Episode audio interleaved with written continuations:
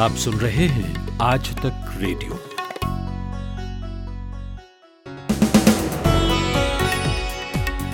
नमस्कार, मैं हूं पूनम कौशल, लेकर हाजिर हूं 30 जून का न्यूज पॉडकास्ट दिन भर। गरीबों के लिए फ्री राशन की योजना को 3 और महीनों के लिए बढ़ाया गया। 80 करोड़ लोगों को मुफ्त अनाज देने वाली ये योजना जुलाई, अगस्त, सितंबर, अक्टूबर, नवंबर में भी लागू रहेगी। बैन के बाद टिकटॉक बंद, अपने ऐप्स पर प्रतिबंध से चीन चिंतित। भारत के जो नागरिक हैं, उनको इस तरह के जासूसी संबंधी डेटा ऐप से सुरक्षित करने के लिए ये कदम उठाया गया है। विरोध को दरकिनार कर चीन ने पारित किया हांगकांग सुरक्षा कानून। क्रिस पटन ने हांगकांग से चलते वक्त चीन से ये वादा लिया था कि हांगकांग का कानून अलग होगा। और कार्यक्रम में आगे आपको सुनाएंगे टिकटॉक जैसी चीनी ऐप पर बैन होने के बाद यूजर के डेटा का क्या होगा। लेकिन सबसे पहले मुख्य समाचार। मुख्य खबरों के साथ मैं आनंद श्रीवास्तव। प्रधानमंत्री नरेंद्र मोदी ने राष्ट्र को संबोधित करते हुए पीएम गरीब कल्याण अन्न योजना को नवंबर तक बढ़ाने का ऐलान किया है।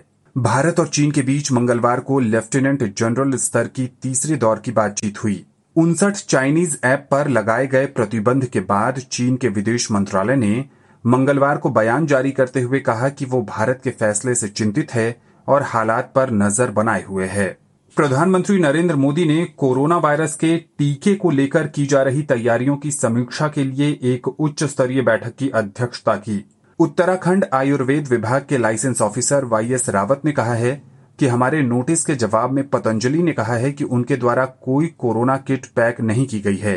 दिल्ली की ऐतिहासिक जामा मस्जिद को सामूहिक तौर पर नमाज अदा करने के लिए 4 जुलाई को खोल दिया जाएगा। विश्व बैंक ने तमिलनाडु में सस्ती आवासीय परियोजना विकसित करने में निजी क्षेत्र की भूमिका को बढ़ावा देने के लिए $25 करोड़ के समझौते पर हस्ताक्षर किए हैं। नेपाल के पूर्व प्रधानमंत्री और सत्ताधारी नेपाल कम्युनिस्ट पार्टी के सह अध्यक्ष पुष्प कमल दहल प्रचंड और अन्य नेताओं ने अलग अलग मुद्दों पर विफलता के आरोप में वर्तमान प्रधानमंत्री केपी शर्मा ओली के इस्तीफे की मांग की है। चीन की नेशनल पीपल्स कांग्रेस की स्थायी समिति ने सर्वसम्मति से हांगकांग के लिए राष्ट्रीय सुरक्षा कानून पारित कर दिया है। वेनेजुएला के राष्ट्रपति निकोलस मादुरो ने राजधानी कराकस स्थित यूरोपीय संघ की प्रमुख इसाबेल ब्रिलहंटे पेड्रोसा को 72 घंटे के अंदर देश छोड़ने का आदेश दिया है। आप सुन रहे हैं आज तक रेडियो, आपके साथ मैं हूं पूनम कौशल।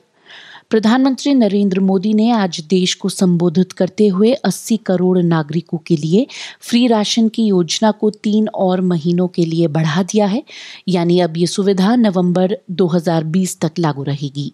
देश को संबोधित करते हुए प्रधानमंत्री नरेंद्र मोदी ने कहा कि उनकी सरकार ने सही समय पर कदम उठाए हैं। उन्होंने ये भी कहा कि लॉकडाउन और अन्य फैसलों ने भारत में लाखों लोगों की जान बचाई है। सुनते हैं प्रधानमंत्री नरेंद्र मोदी ने आज और क्या कहा। जुलाई से धीरे धीरे त्योहारों का भी माहौल बनने लगता है। अब आप देखिए, अभी 5 जुलाई को गुरु पूर्णिमा है, फिर सावन शुरू हो रहा है, फिर 15 अगस्त आएगी, रक्षाबंधन आएगा, कृष्णा जन्माष्टमी आएगी, गणेश चतुर्थी आएगी, ओणम होगा और आगे जाए तो काटी बिहू है, नवरात्रि है, दुर्गा पूजा है, दशहरा है, दीपावली है, छठी मैया की पूजा है। त्योहारों का ये समय जरूरतें भी बढ़ाता है, खर्च भी बढ़ाता है। इन सभी बातों को ध्यान में रखते हुए ये फैसला लिया गया है कि प्रधानमंत्री गरीब कल्याण अन्न योजना का विस्तार अब दिवाली और छठ पूजा तक, यानी नवंबर महीने के आखिर तक कर दिया जाएगा। यानी 80 करोड़ लोगों को मुफ्त अनाज देने वाली ये योजना अब जुलाई, अगस्त, सितंबर, अक्टूबर, नवंबर में भी लागू रहेगी। सरकार द्वारा इन 5 महीनों के लिए 80 करोड़ से ज्यादा गरीब भाई बहनों को हर महीने परिवार के हर सदस्य को 5 किलो गेहूं या 5 किलो चावल मुफ्त मुहैया कराया जाएगा और साथ ही प्रत्येक परिवार को हर महीने 1 किलो चना भी मुफ्त दिया जाएगा। साथियों, प्रधानमंत्री गरीब कल्याण अन्न योजना के इस विस्तार में 90,000 करोड़ रुपए से ज्यादा खर्च होंगे और अगर इसमें पिछले 3 महीने का खर्च भी जोड़ दें तो ये करीब करीब 1.5 लाख करोड़ रुपया हो जाता है। अब पूरे भारत के लिए एक राशन कार्ड की व्यवस्था भी हो रही है, यानी एक राष्ट्र एक ration card, one nation one ration card. प्रधानमंत्री नरेंद्र मोदी के भाषण के बाद राहुल गांधी ने शायराना अंदाज में तंज किया। भाषण से पहले भी एक ऑडियो संदेश में राहुल गांधी ने सरकार पर निशाना साधा। सुनिए उन्होंने क्या कहा। हमने सरकार को 3-4 बार सुझाव दिया, न्याय योजना जैसी एक योजना लागू कीजिए, परमानेंट ना हो, 6 महीने के लिए चलाइए, हर गरीब परिवार के बैंक अकाउंट में 7,500 रुपये महीने का डालिए, इससे डिमांड क्रिएट होगा, अर्थव्यवस्था फिर से चालू होगी। सरकार ने मना कर दिया, एक बार नहीं 3-4 बार उन्होंने मना किया। कारण क्या दिया? उन्होंने कहा कि हमारे पास पैसा नहीं है। मैं देश को याद दिलाना चाहता हूँ कि सरकार ने लाखों करोड़ रुपए 15 सबसे अमीर क्रोनी कैपिटलिस्ट का टैक्स माफ किया था और पिछले 3 महीनों में नरेंद्र मोदी की सरकार ने पेट्रोल और डीजल के दाम बढ़ाए हैं। 22 बार उन्होंने पेट्रोल और डीजल के दाम बढ़ाए हैं, पैसे की कोई कमी नहीं है। 3 लाख करोड़ रुपए सरकार के पास है, तो नरेंद्र मोदी जी न्याय योजना जैसी योजना लागू कीजिए, 6 महीने के लिए चलाइए और हर गरीब परिवार को 7,500 रुपये महीना का दीजिए। ये थे कांग्रेस नेता राहुल गांधी। कोरोना महामारी के दौरान प्रधानमंत्री नरेंद्र मोदी का ये देश के नाम 6ठा संबोधन था। इस भाषण के संदेश क्या हैं, यही समझने के लिए मैंने बात की इंडिया टुडे हिंदी पत्रिका के संपादक अंशुमान तिवारी से। प्रधानमंत्री के भाषण को लेकर उत्सुकता चीन को के संदर्भ में काफी अधिक थी। इसके अलावा अनलॉक की प्रक्रिया शुरू हो गई है, लॉकडाउन खत्म हो रहा है, तो इस बात की संभावना थी कि शायद प्रधानमंत्री इसके बारे में कुछ बोलेंगे, लेकिन शायद उनके सबसे संक्षिप्त संबोधनों में से एक था जिसमें उन्होंने पूरी तरह से मुफ्त अनाज वितरण की जो स्कीम है उसको 3 महीने के बढ़ाने पर अपने आप को केंद्रित किया, जो अपना एक महत्वपूर्ण इनिशिएटिव है। और भारत में इतने लंबे समय तक 80 करोड़ के आसपास लोगों को मुफ्त अनाज, गेहूं और चावल साथ में दाल देने की जो योजना है उसे इतने लंबे समय तक चलाते हुए पहली बार देखा है। अंशुमान जी, प्रधानमंत्री नरेंद्र मोदी ने 80 करोड़ लोगों को 3 और महीने के लिए फ्री राशन का ऐलान किया है। इसके मायने क्या हैं? इसको किस तरह से देखा जाए? इसके मायने ये है कि सरकार 2 चीजें महसूस कर रही है। पहली चीज तो महसूस कर रही है कि अभी लंबे समय तक गांवों में लोग बने रहेंगे, शहरों में भी रोजगार नहीं होंगे, यानी अनाज की दिक्कत आ सकती है। हाल फिलहाल में लॉकडाउन के दौरान अलग अलग क्षेत्रों से अनाज की कमी, भुखमरी की खबरें आई थी। हालांकि सरकार ने उन्हें माना नहीं था, लेकिन सरकार के आंतरिक सर्वे और आंकड़े वो बताते हैं कि कई सारे क्षेत्रों में अनाज की, खाने की कमी थी। और हम जानते हैं कि भारत में करीब 30-35 करोड़ लोग ऐसे हैं जो गरीबी रेखा से नीचे हैं, जिनके पास कुछ काम के अवसर नहीं मिल पाए लॉकडाउन के कारण, तो उन्हें भोजन की समस्या होना स्वाभाविक है। तो सरकार मान रही है कि आने वाले 3 महीनों में अनाज की कमी ना पड़े, इसलिए जो लोग राशन कार्ड की व्यवस्था के तहत आते हैं उन 80 करोड़ लोगों को अनाज दिया जा सके। दूसरा पहलू यह है कि सरकार के पास अनाज की कमी नहीं है। एफसीआई के पास करीब 816 लाख टन का भंडार है। रबी में एक्स्ट्रा प्रोक्योरमेंट हुआ है, यानी अनाज की ज्यादा खरीद हुई है। खरीफ की बुआई बहुत अच्छी है, इसलिए आने वाले समय में पैडी की खरीद भी बड़े पैमाने पर करनी पड़ेगी। इसलिए सरकार के पास और एफसीआई के पास इस समय प्रॉब्लम ऑफ प्लेंटी है, यानी बहुत सारा अनाज रखा हुआ है जिसका कोई इस्तेमाल नहीं है, उसकी कैरिंग कॉस्ट आ रही है। तो अगर उसे ऐसे मौके पर लोगों को मुफ्त बांटा जाएगा या दिया जाएगा तो कई सारे लोग जो गरीबी की रेखा से नीचे हैं या गरीबी की रेखा के आसपास हैं, उनके लिए कम से कम इस मंदी में, बेकारी के दौर में उनके भोजन का खर्चा बचेगा। तमाम जानकारी के लिए बहुत शुक्रिया अंशुमान तिवारी। आज तक रेडियो आजतक.in/रेडियो ये हमारा पता है, लेकिन हम आपके पसंदीदा ऑडियो प्लेटफॉर्म्स पर भी हैं। Google podcast, Apple podcast, Spotify, JioSaavn जैसे ठिकानों पर भी आप हमें सुन सकते हैं। और अगर YouTube आपकी पसंदीदा जगह है तो वहाँ पर भी हमें सब्सक्राइब कीजिए। आज तक रेडियो सुनता है सारा जहां। भारत और चीन के बीच मंगलवार को लेफ्टिनेंट जनरल स्तर की तीसरी वार्ता हुई।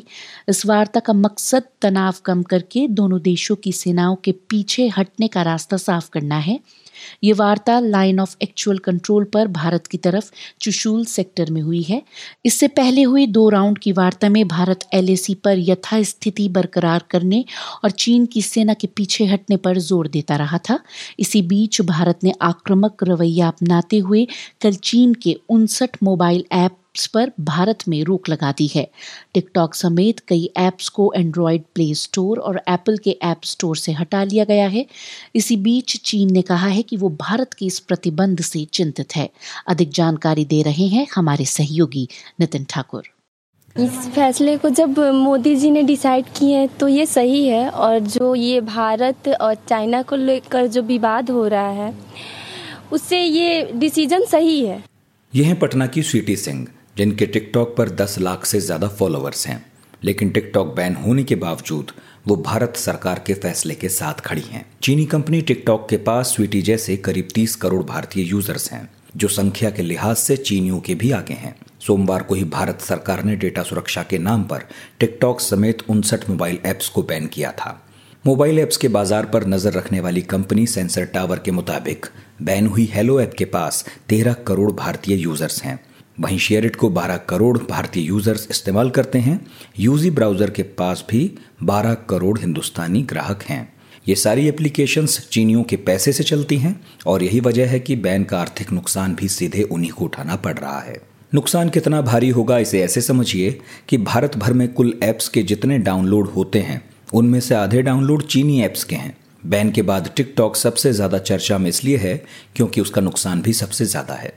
2019 की अक्टूबर से दिसंबर तिमाही में कंपनी ने भारत से 25 करोड़ रुपए कमाए थे। इस साल उनका लक्ष्य 100 करोड़ रुपए की कमाई का था। डेटा को लेकर जो आरोप कंपनी पर लगे हैं उसका जवाब कंपनी के इंडिया हेड निखिल गांधी ने ट्विटर पर दिया है। भारत सरकार ने 59 ऐप्स को बैन करने का फैसला लिया है। हम इस आदेश को मान रहे हैं। इसके लिए हम सरकारी एजेंसियों से मुलाकात भी करेंगे और अपनी सफाई पेश करेंगे। टिकटॉक भारत के कानून का सम्मान करता है। टिकटॉक ने भारत के लोगों का डेटा चीनी सरकार समेत किसी भी विदेशी सरकार को नहीं भेजा है। अगर हमसे ऐसा करने को कहा भी जाता है फिर भी हम ऐसा नहीं करेंगे। टिकटॉक ने 14 भारतीय भाषाओं में करोड़ों यूजर्स, कलाकारों, किस्सागो, शिक्षकों के लिए उपलब्ध होकर इंटरनेट का लोकतांत्रिकरण किया है, जो अपनी रोजी रोटी के लिए इस पर निर्भर है और पहली बार इंटरनेट का इस्तेमाल कर रहे हैं। कंपनी की बात सही हो सकती है। टिकटॉक भारत में खूब लोकप्रिय भी है, मगर चीन के साथ सरहद पर कटुता जिस हद तक बढ़ी है उसके बाद देश में इस बैन को लेकर विरोध नहीं दिखता।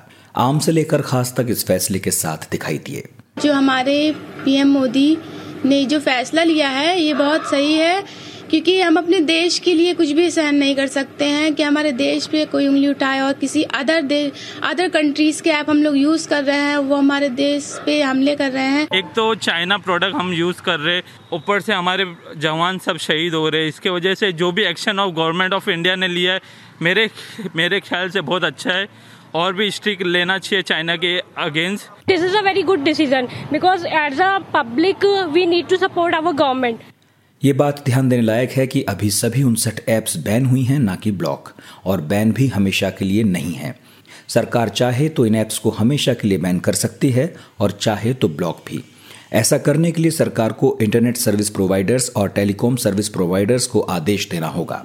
फिलहाल बैन अंतरिम है और अब मामला एक समिति के पास जाएगा, जिसकी अध्यक्षता संचार मंत्रालय के संयुक्त सचिव करेंगे। समिति तय करेगी कि बैन कब तक जारी रहने वाला है। वैसे चीन से इस मामले में काफी तीखी प्रतिक्रिया आई है। चीनी सरकार के मुखपत्र ग्लोबल टाइम्स के संपादक होशिजिन ने ट्वीट लिखकर तंज किया है। वो लिखते हैं कि अगर चीनी लोग भारतीय वस्तुओं का बहिष्कार करना भी चाहें, उन्हें भारतीय वस्तुएं मिलेंगी ही नहीं। ग्लोबल टाइम्स ने एक लेख में चीनी व्यापार को नुकसान की आशंका भी जताई है। आपको याद होगा कि इसके पहले सरकार ने देश में चीनी निवेश को लेकर शर्तें कठिन की थीं, तब भी प्रतिक्रिया कुछ ऐसी ही थी।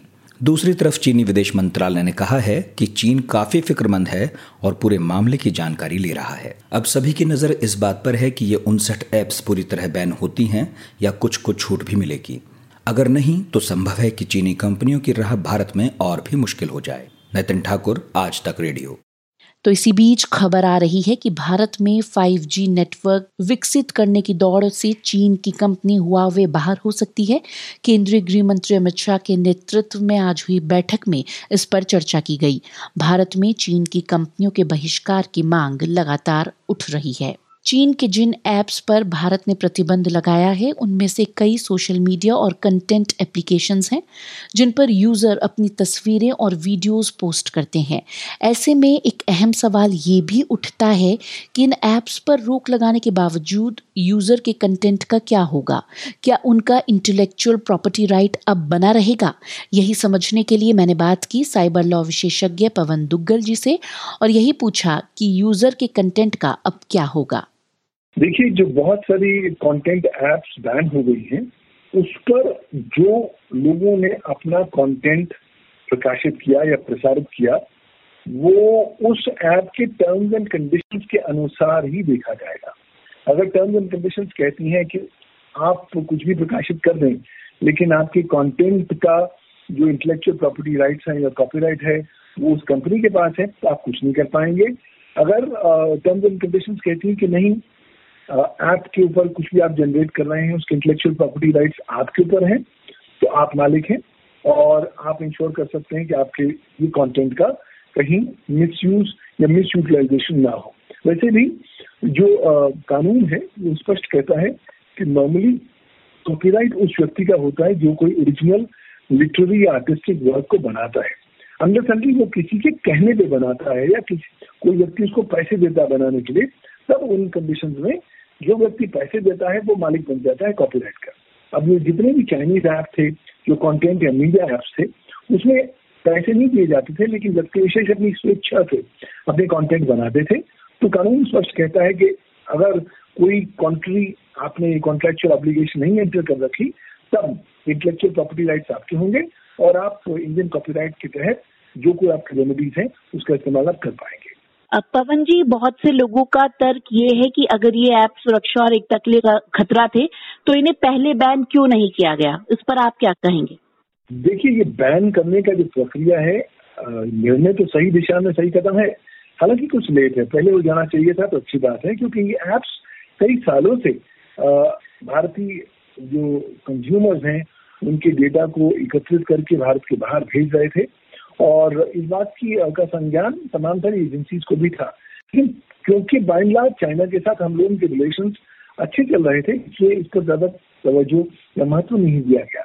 लेकिन हम हाल ही में जैसे भारत और चीन के मामलों में जो संबंध हैं उनमें उतनी मिठास नहीं रही, तभी ये निश्चय लिया गया कि इस तरह के ऐप्स को फिलहाल बैन किया जाए। और देखिए, एक्शन रिएक्शन वाला प्रोसेस शुरू हो गया है। इंडिया ने बैन किया ये 59 ऐप्स को, अब चाइना ने कह दिया कि भारत की कोई भी वेबसाइट चाइना में नहीं दिखाई जाएगी। तो ये तो धीरे धीरे एक साइबर वॉरफेयर की तरफ घटना घटित हो रही है। मुझे लगता है कि लोगों को तैयार होना चाहिए क्योंकि आज ये साइबर स्पेस में कुछ भी चीजें हो सकती हैं, बट जो भी अब आप आगे करें एक उपभोक्ता होने के नाते आपका ध्यान जरूर केंद्रित होना चाहिए किसी भी ऐप के टर्म्स एंड कंडीशंस या प्राइवेसी पॉलिसी के ऊपर, ताकि आपको संज्ञान होना चाहिए कि ये ऐप आपके डेटा को किस तरीके से इस्तेमाल करेगी, डील हैंडल या प्रोसेस जरूर करेगी। और कोशिश करें कि अपने डेटा की साइबर सुरक्षा को और प्रबल बनाएं, अपने डिवाइसेस को ज़्यादा सुरक्षित रख सकें। कहीं ना कहीं अब वो समय आ गया है कि अब हम जो जितना लिप सर्विस दिया करते थे साइबर सुरक्षा को, वो जमाने चले गए। आज आपको साइबर सुरक्षा को जीवन जीने की शैली के स्वरूप में अडॉप्ट करने की आवश्यकता होगी। जी पवन जी, क्या इन ऐप्स को यूज करना इलीगल होगा? ये माने हम कि अब ये क्राइम होगा इनको यूज करना? और जिन उपभोक्ताओं के डिवाइसेस पर ऑलरेडी ब्लॉक कंटेंट है तो उनकी जिम्मेवारी क्या होगी? वैसे तो देखिए, ब्लॉकिंग का मुख्य उद्देश्य होता है कि व्यक्ति विशेष या जनता जनार्दन को इस तरह की अनावश्यक जानकारी के एक्सपोजर से बचाना। लेकिन साथ ही साथ हम ये भी देखते आए हैं कि ज्यादा फोकस सर्विस प्रोवाइडर पर रहता है ताकि ये इस तरह की सेवाएं ना मिल सकें। अगर कोई चुनिंदा छोटे ऐप होते कुछ लोगों के पास होते तब बात दूसरी थी। अब करोड़ों भारतवासियों ने ऑलरेडी ये ऐप्स डाउनलोड कर रखे, तो ऐसा तो नहीं संभव है कि करोड़ों भारतवासियों के विरुद्ध मुकदमे दर्ज किए जाएंगे। लेकिन हाँ, ये एक ब्लॉकिंग ऑर्डर से होगा ये कि आपके ऐप अगर आपके डिवाइसेस पर होंगे भी तो शाम तक या कल सुबह तक चलने बंद हो जाएंगे। इसका मतलब ना तो आप कुछ वीडियो या कॉन्टेंट अपलोड कर पाएंगे ना कुछ चीज देख पाएंगे। तो इसलिए कोशिश ही की जा रही है कि भारतीय जो नागरिक हैं उनको इस तरह के जासूसी संबंधी डेटा ऐप्स से संरक्षित करने के लिए ये कदम उठाया गया है। अब आने वाले समय में क्या होता है वो समय बताएगा, लेकिन हाँ हम लोगों को ज्यादा जागरूक होना पड़ेगा अपने डेटा के संरक्षण के लिए। शुक्रिया पवन दुग्गल। और अब बात करते हैं कोरोना वायरस की। 18,500 से अधिक नए मामलों के साथ भारत में अब तक कोरोना संक्रमण के मामलों की तादाद 5,66,000 को पार कर गई है। इसी बीच भारत की कंपनी भारत बायोटेक ने देश में कोरोना संक्रमण की पहली वैक्सीन बनाने का दावा भी किया है। इस दवा का ह्यूमन ट्रायल कल से शुरू होना है। आज कार्यक्रम में बात करेंगे बिहार की, जहां एक शादी समारोह में शामिल होने वाले 100 से अधिक लोग कोरोना संक्रमित हैं, जबकि दूल्हे की मौत हो गई। अधिक जानकारी के लिए मैंने बात की पटना से आज तक संवाददाता रोहित सिंह से और पूछा कि ये पूरा मामला है क्या। देखिए, ये बिहार में पहला मामला है जहां पर एक ही जगह पर एक कार्यक्रम में शिरकत करने वाले तकरीबन 100 लोग जो हैं वो कोरोना पॉजिटिव हो गए। और ये जो मामला है ये ग्रामीण पटना के पालीगंज इलाके का है, जहां पर एक गांव में 15 जून को एक शादी हुई। इस शादी में जो नियम होते हैं कोरोना के, उससे ज्यादा लोग इस शादी में शिरकत करने पहुंच गए थे। यानी कि मान के चलिए 50 लोगों को जो है वो जो है उसको परमिशन मिलती है कि 50 से ज्यादा के लोग शादी में इकट्ठा नहीं हो पाएंगे, लेकिन यहाँ पर सैकड़ों की संख्या में इस शादी में लोग जो शामिल हुए। जो दूल्हा था वो गुड़गांव में सॉफ्टवेयर इंजीनियर का काम करता था और 12 जून को वो वापस आया था पटना शादी करने के लिए। और 15 जून को जब उसकी शादी हुई, उसके 2 दिन के अंदर ही उसकी तबीयत खराब हुई, कोरोना के लक्षण उसमें दिखने शुरू हुए और उसके बाद अस्पताल ही ले जाते वक्त 17 तारीख को उसकी मौत हो गई। और जैसे ही ये खबर प्रशासन को पता चली, उसके बाद हड़कंप मच गया और आनन फानन में उस शादी में शिरकत करने वाले सभी जो मेहमान थे उनकी भी कोरोना जांच करवाई गई उस वक्त। और उस वक्त जो है तकरीबन 15 लोग जो है कोरोना पॉजिटिव पाए गए थे, लेकिन बाकी लोगों की भी रिपोर्ट कल आई है, जिसमें से 80 लोग जो हैं वो कोविड-19 पॉजिटिव पाए गए। यानी कि कुल आप मान लीजिए 100 से भी ज्यादा जो लोग शामिल हुए थे शादी में, वो सभी जो हैं कोविड-19 के जो है वो संक्रमित पाए गए हैं। तो ये कहीं ना कहीं इसकी वजह से जिला प्रशासन में जो है वो हल्का मचा हुआ है। जी रोहित, ये तो हुई उन लोगों की बात जो उस बारात में शामिल थे। बिहार में अभी कोरोना संक्रमण को लेकर क्या स्थिति है और सरकार की कार्यशैली को लेकर लोगों की क्या प्रतिक्रिया है? देखिए, जहाँ तक सरकार की बात है तो जाहिर सी बात है कि सरकार ने टेस्टिंग जो है उसकी रफ्तार को कहीं ना कहीं बढ़ाया है। पहले जहाँ हम लोगों ने देखा, पहले 2 से 3 महीने में 2,000-3,000 टेस्टिंग ही रोजाना हुआ करती थी, लेकिन अब इसकी संख्या बढ़कर तकरीबन 9,000-10,000 के आसपास पहुंच चुकी है रोजाना टेस्टिंग की। और मुख्यमंत्री नीतीश कुमार ने भी कहा है कि अब अधिकारियों को निर्देश जारी किया है कि अब 15,000 का टारगेट जो है वो पूरा किया जाए। यानी रोजाना बिहार में 15,000 टेस्टिंग होनी ही चाहिए, ताकि पता चल सके कि किन किन लोगों में ये संक्रमण फैला है या नहीं फैला है। तो इसको लेकर सरकार अपने तरीके से जो है अपनी तरफ से पूरी कोशिश कर रही है। लेकिन जिस तरीके से पालीगंज की घटना हम जिक्र करूंगा यहाँ पर, कि किस तरीके से नियमों का पालन नहीं करने पर कितनी जानलेवा हो सकती है स्थिति, वो साफ तौर पर दिखाता है। क्योंकि बिहार में ऐसे बहुत सारे इलाके हैं, काफी सारे गांव हैं जहाँ पर जो है नियमों का तो पालन नहीं किया जा रहा है। गाइडलाइंस जो है मास्क पहनने का, ग्लव्स पहनने का, सैनिटाइज करने का, सोशल डिस्टेंसिंग बनाने का, इन सब का बहुत जगह पर पालन नहीं हो रहा है। तमाम जानकारी के लिए बहुत शुक्रिया रोहित सिंह। इसी बीच विश्व स्वास्थ्य संगठन कोरोना वायरस से और बेहतर तरह से निपटने के लिए एक टीम को चीन भेजने की योजना बना रहा है। WHO के महानिदेशक टेड्रियोस अध्यनेम गेब्रियेसस ने एक वर्चुअल प्रेस कॉन्फ्रेंस में कहा था कि वायरस से तभी बेहतर तरह से लड़ा जा सकता है जब उससे संबंधित सारी जानकारियां हमारे पास होंगी, और इसी के चलते WHO अगले हफ्ते एक टीम चीन में भेजेगी। वहीं चीन से एक अलग समाचार आ रहा है कि वहां एक नया वायरस मिला है जो स्वाइन फ्लू का खतरा पैदा करता है। ये वायरस इतना ज्यादा खतरनाक है कि इंसानों को गंभीरता से संक्रमित कर सकता है। पूरी जानकारी दे रही हैं हमारी सहयोगी माधुरी उपाध्याय। गुलजार ने लिखा है, नशे एक हरे ही अच्छे, एक नशे पर दूसरा नशा ना चढ़ाओ। लेकिन ये बात अगर वायरस की हो तो एक भी बात सही नहीं लगती, न एक वायरस अच्छा और न उसके साथ कोई दूसरा वायरस अच्छा। कोरोना वायरस रूप बदल कर आया और एक नई महामारी बन गई कोविड-19, जिसे पूरी दुनिया भुगत रही है। वहीं अब एक और वायरस अपना स्वरूप बदलकर सामने आया है, जिसके बारे में पता लगा लिया गया है, जिसे पूरी दुनिया स्वाइन फ्लू के नाम से जानती है। जी हाँ, साल 2009 में पूरी दुनिया में फैले H1N1 स्वाइन फ्लू का ही आनुवांशिक वंशज है ये, यानी जेनेटिकल डिसेंडेंट। पर यह ज्यादा खतरनाक है। नाम है G4EAH1N1।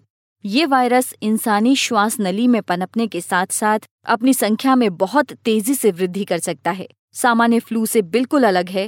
अगर आपके पास सामान्य फ्लू के लिए प्रतिरोधक क्षमता है तो भी आप बिल्कुल ये नहीं सोच सकते कि स्वाइन फ्लू से बच सकेंगे। शोधकर्ताओं को चीन में ये वायरस मिला है। कहते हैं कि ये कोरोना महामारी में मुसीबत को और बढ़ा सकता है। ये स्टडी अमेरिकी साइंस जर्नल PNAS में प्रकाशित हुई है। डॉक्टर्स के अनुसार नया स्वाइन फ्लू इतना ताकतवर है कि ये इंसानों को बहुत बीमार कर सकता है। चीन के वैज्ञानिकों ने इसे खोजने के लिए साल 2011 से 2018 तक रिसर्च किया है। इस दौरान इन वैज्ञानिकों ने चीन के 10 राज्यों से 30,000 सुअरों के नाक से स्वैब लिया और स्वैब की जांच की। स्वैब से पता चला कि चीन में 179 तरह के स्वाइन फ्लू हैं। ज्यादातर सुअरों में G4 स्वाइन फ्लू मिला है, जो साल 2016 के बाद से सुअरों में पनप रहा है। नया स्वाइन फ्लू G4 इंसानों को तेजी से और गंभीरता से संक्रमित कर सकता है। जैसा हमने आपको पहले बताया, सुअरों को पालने वाले कई लोगों में इसकी पुष्टि हुई है। इस बीच कैम्ब्रिज यूनिवर्सिटी में वेटरिनरी डिपार्टमेंट के प्रमुख जेम्स वुड ने कहा कि फार्म में पाले जाने वाले जानवरों से होने वाले संक्रमण को लेकर अब हमें गंभीर होना होगा। जंगली जीवों से अपना संपर्क कम करना होगा। इधर अगले हफ्ते विश्व स्वास्थ्य संगठन कोरोना से संबंधित जानकारियां लेने चीन जाने की सोच रहा है।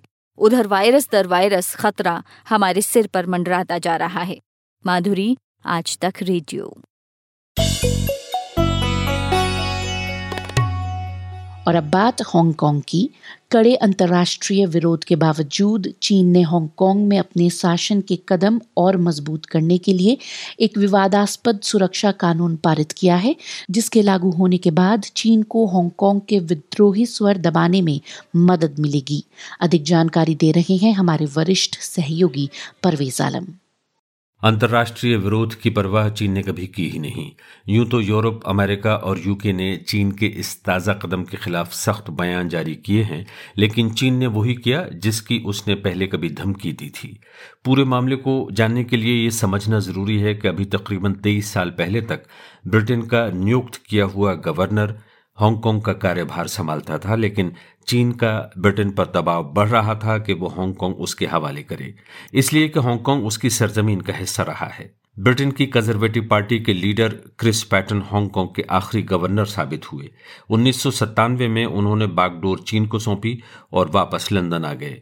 बाद में फिर वो BBC के गवर्निंग ट्रस्ट के चेयरमैन भी बनाए गए और अब लॉर्ड की हैसियत से अपनी बाकी की जिंदगी गुजार रहे हैं। लेकिन हांगकांग के ब्रिटिश सब्जेक्ट्स चीन के नए सुरक्षा कानून को अपने लिए अब तक की सबसे बड़ी खतरे की घंटी मानते हुए परेशान हैं कि उनका नए कानून के साए में जीवन कैसे बीतेगा। क्रिस पटन ने हांगकांग से चलते वक्त चीन से ये वादा लिया था कि हांगकांग का कानून अलग होगा और वो भी आने वाले 50 साल तक। मार्केट में उसकी आज़ाद अर्थव्यवस्था बरकरार रहेगी और मेनलैंड चाइना के कानून वहाँ पर लागू नहीं होंगे। मगर अब चीन ने वो शर्म लिहाज भी उठाकर ताक पर रख दिया है। चीन के नए सुरक्षा कानून का मसवदा अभी तक किसी ने नहीं देखा है और तो और हांगकांग की चीफ एग्जीक्यूटिव कैरी लैम को भी ये इल्म नहीं है कि सुरक्षा कानून में है क्या। लेकिन प्रेक्षकों के अनुसार इतना तय है कि नए कानून के तहत हांगकांग के लोकतंत्र समर्थक आंदोलन सर उठाने से पहले ही कुचल दिए जाएंगे। कानून के विरोधी कह रहे हैं कि हांगकांग की न्यायपालिका पर अब बेजिंग का कब्जा होगा। जैसे चीन में विद्रोही स्वर दबाए जाते हैं, वैसा ही हांगकांग में होगा। जलसों और जुलूस पर सख्त पाबंदी होगी। प्रदर्शनकारियों पर देशद्रोह के मुकदमे चलाए जाएंगे। हांगकांग में चीन के नए सुरक्षा कानून का खौफ इस कदर है कि हांगकांग में लोकतंत्र समर्थक गुट डेमोसिस्टो ने अभी से हाथ खड़े कर दिए हैं। डेमोसिस्टो ने कहा है कि वो अपनी सभी लोकतंत्र समर्थक गतिविधियां खत्म कर रहा है। फिर भी मीडिया रिपोर्टों से ये संकेत मिल रहा है कि कल बुधवार को हांगकांग में कानून के विरोध में प्रदर्शन हो सकते हैं। इस बीच सबकी नजरें अमेरिका, यूरोप और यूके पर टिकी हैं कि धमकियों के अलावा उनके पास और क्या विकल्प हैं। शुक्रिया परवेज आलम। और अब बाजार का हाल सुनते हैं हमारे मार्केट एक्सपर्ट शुभम शंखधर से। बंद होने से ठीक पहले आज भारतीय शेयर बाजारों में एक मुनाफा वसूली देखने को मिली, जिसके चलते आज सेंसेक्स और निफ्टी दोनों ही प्रमुख सूचकांक हल्की गिरावट के साथ बंद हुए। सेंसेक्स 45 अंकों की गिरावट के साथ 34,915 के स्तर पर और निफ्टी मामूली 10 अंकों की गिरावट के साथ 10,302 के स्तर पर बंद हुआ। कल के पॉडकास्ट में हमने अपने श्रोताओं को ये बताया था कि 10,300 का लेवल वो लेवल है जिस पर ट्रेडर्स नज़र बनाए हुए हैं। जब तक मार्केट इसके ऊपर है तब तक वो बुल्स के ही फेवर में माना जा रहा है, जबकि अगर 10,300 से नीचे जाता है और 10,000 का स्तर तोड़ता है तो तीखी गिरावट की जो संभावना है उसको बल मिलेगा। सेक्टर स्पेसिफिक बात करें उससे पहले मिड कैप और स्मॉल कैप की बात बता दें तो दोनों ही इंडेक्स आज मामूली गिरावट के साथ बंद हुए। बाजार में कोई बड़ी इंडेक्स स्पेसिफिक सेलिंग नहीं थी, जिसकी वजह से मिड कैप इंडेक्स महज 31 अंकों की गिरावट के साथ 14,704 के स्तर पर बंद हुआ। एडवांस डिक्लाइन रेशियो में भी जो पड़ रहा था आज का, वो डिक्लाइन की ओर झुका हुआ था। 962 शेयर ऐसे थे जिनमें गिरावट देखने को मिली, जबकि 668 शेयर ऐसे थे जिनमें आज तेजी देखने को मिली। सेक्टर स्पेसिफिक बात करें तो एफएमसीजी की तेजी आज भी कंटिन्यू रही। कल हमने देखा कि एफएमसीजी सेक्टर में बढ़त थी, आज भी वो जारी रही और इसके साथ जो साथ दिया वो दिया ऑटोमोबाइल सेक्टर ने, और इसके अलावा मेटल माइनिंग शेयरों में भी आज तेजी। जबकि इसके अलावा अगर और सेक्टर्स आप देखें, चाहे वो बैंकिंग हो, IT हो, ऑयल एंड गैस हो, टेलीकॉम हो, फार्मास्यूटिकल्स हो, इन सभी सेक्टर्स में आज गिरावट देखने को मिली। शुक्रिया शुभम शंखधर। और अब वक्त है आपसे विदा लेने का। अब आप हमें गूगल पॉडकास्ट, स्पॉटिफाई और जियो सावन के अलावा और भी कई ऑडियो प्लेटफॉर्म्स पर सुन सकते हैं। अपना फीडबैक आप हमें radio@aajtak.com पर ज़रूर भेजें। फिलहाल मुझे यानी कि पूनम कौशल को दीजिए इजाज़त। नमस्कार।